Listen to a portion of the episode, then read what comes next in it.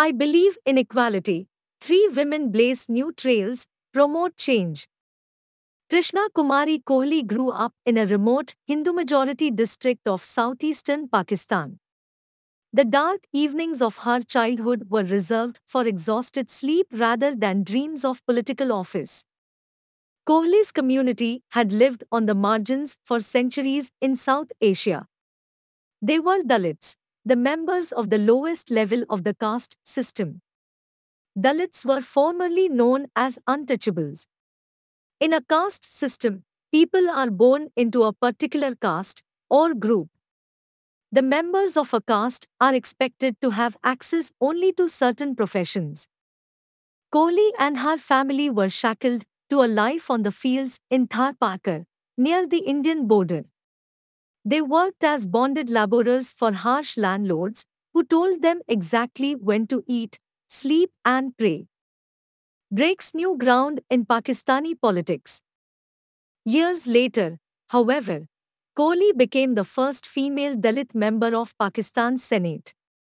In the country's 70 year history, a woman from a low caste Hindu background had never reached this upper level of political power.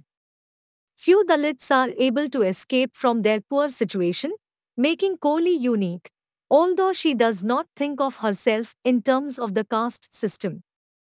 I believe in equality and brotherhood, she said.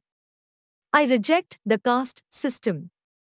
Kohli plans to use her new position to advance women's rights, end the forced labor she and her family endured, and fight to create a world without discrimination based on religion, caste, and gender.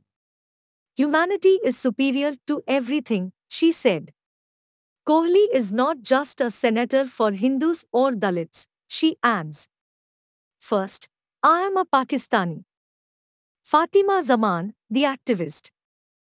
On 7 July 2005, Muslim extremists set off bombs in London, England, killing more than 50 people. Fatima Zaman heard the blasts.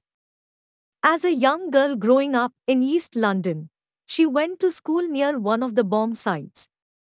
I heard the blast, I felt the ramifications, she recalled. I'm a young Muslim woman, and I felt the personal effects of the stereotyping and the discrimination that followed those attacks. So at the age of 13, I decided that I wouldn't let hate be my story. It was a very personal choice. Now 24 years old, Zaman calls herself a counter extremist. It's not something that a young person usually chooses as her career, she said. It was a very personal choice. I was very young when I witnessed the 7 Sevens bombings. Zaman runs a school's roadshow under the Extremely Together program. She travels across Britain to teach young people how to resist violent extremism and to question hate and propaganda. It's the passion that drives me, she said. I'm not going to stop for as long as there is the ill of extremism. I can't slow down. My mom is very supportive, Zaman said. She gave me my feminist values and just wants me to do good in the world. Angel Wendeline Namshali, Safari Resort Manager. Angel Wendeline Namshali dresses in a khaki uniform with big military boots on her feet. She is armed with nothing more than a walkie talkie and torch, but Tanzania's Serengeti is her second home. The daughter of a poor farmer, Namshali has established the only safari resort in the world run entirely by women. It is also one of the most popular resorts. The camp is number 2 on TripAdvisor's list of the best places to stay in the Serengeti.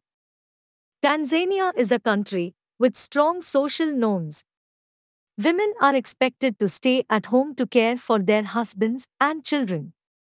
Every member of Namshali's 22 strong team has overcome prejudice and resistance to work here at Tanzania's Dunia camp. From the guides to the chefs to security, the women take enormous pride in their achievements. They are grinding stereotypes about women into the dust. Be confident and believe in yourself. Namshali grew up in a mud hut in the Usambara Mountains, the third of six children. Her family is from the Pare tribe, an ethnic group native to northern Tanzania.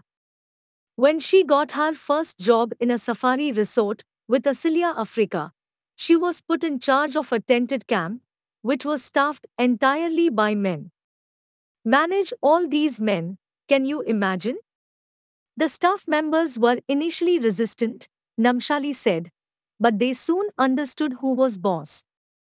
In 2016, Asilia Africa made a groundbreaking decision.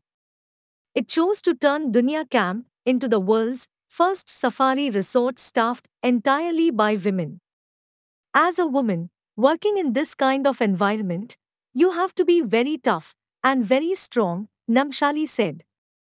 Be confident and believe in yourself, even if the world doesn't, and the rest will follow.